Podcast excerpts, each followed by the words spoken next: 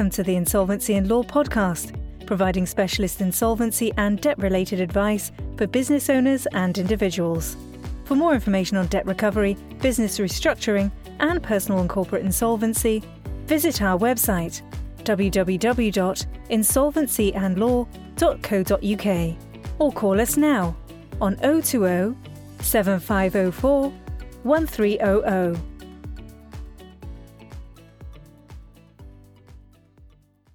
Hello, and welcome to the Insolvency and Law Business Advice Show, the podcast dedicated to debt recovery, credit management, and insolvency issues in England and Wales. In this episode, we're focusing on compulsory liquidation. Has a company entered compulsory liquidation owing you money? If so, keep listening to learn how to protect your interests and get back as much as possible. This podcast summarizes how unsecured creditors can increase their dividend prospects in compulsory liquidations. For more information, download a free report from the Resource Centre at insolvencyandlaw.co.uk. Better still, purchase a copy of The Beginner's Guide to Debt Recovery by Insolvency and Law Director, Peter Murray. So, first of all, what exactly is a compulsory liquidation? The process usually starts when an unpaid creditor files a winding up petition in court against a company they believe is insolvent. If the court agrees to make the order, the case is sent to the official receiver, who is a court official employed by the government's insolvency service. If the official receiver determines there are assets to realize and investigations to conduct, they'll nominate a licensed insolvency practitioner to liquidate the company. The official receiver's first responsibility is to contact all the businesses the insolvent company owes money to, the creditors.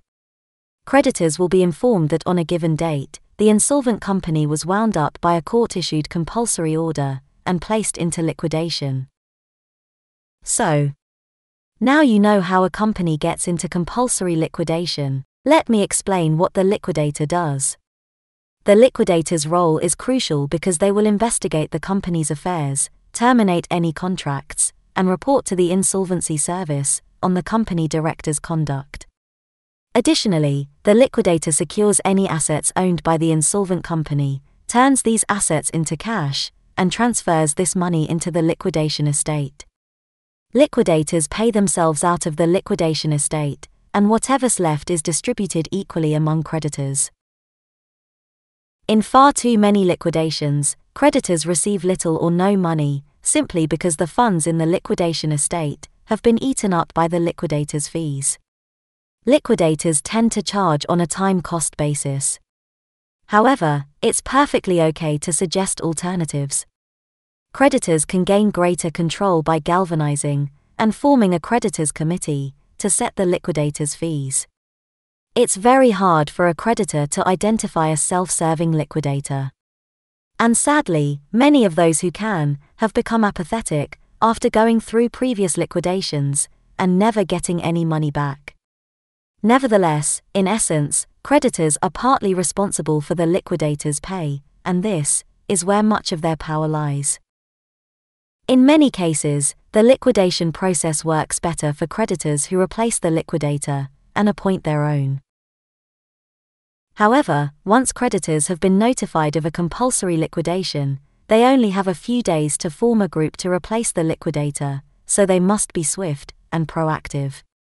Insolvency and law will take instructions to represent your interests and attend creditors' meetings on your behalf. In many cases, we're able to connect with other creditors and generate significant support before the meeting. Sadly, we're coming to the end of this episode. But don't worry, if you need more guidance and advice on compulsory liquidation, there are three simple things you can do. 1. Call Insolvency and Law today on 0207 504 1300 and speak with a business rescue specialist.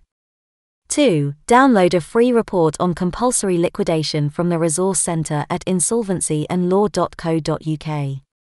And 3. Purchase a copy of The Beginner's Guide to Debt Recovery, the latest book by Insolvency and Law Director, Peter Murray, available from Amazon, and all leading book retailers. Thanks for listening to the end of this podcast. Until next time, farewell.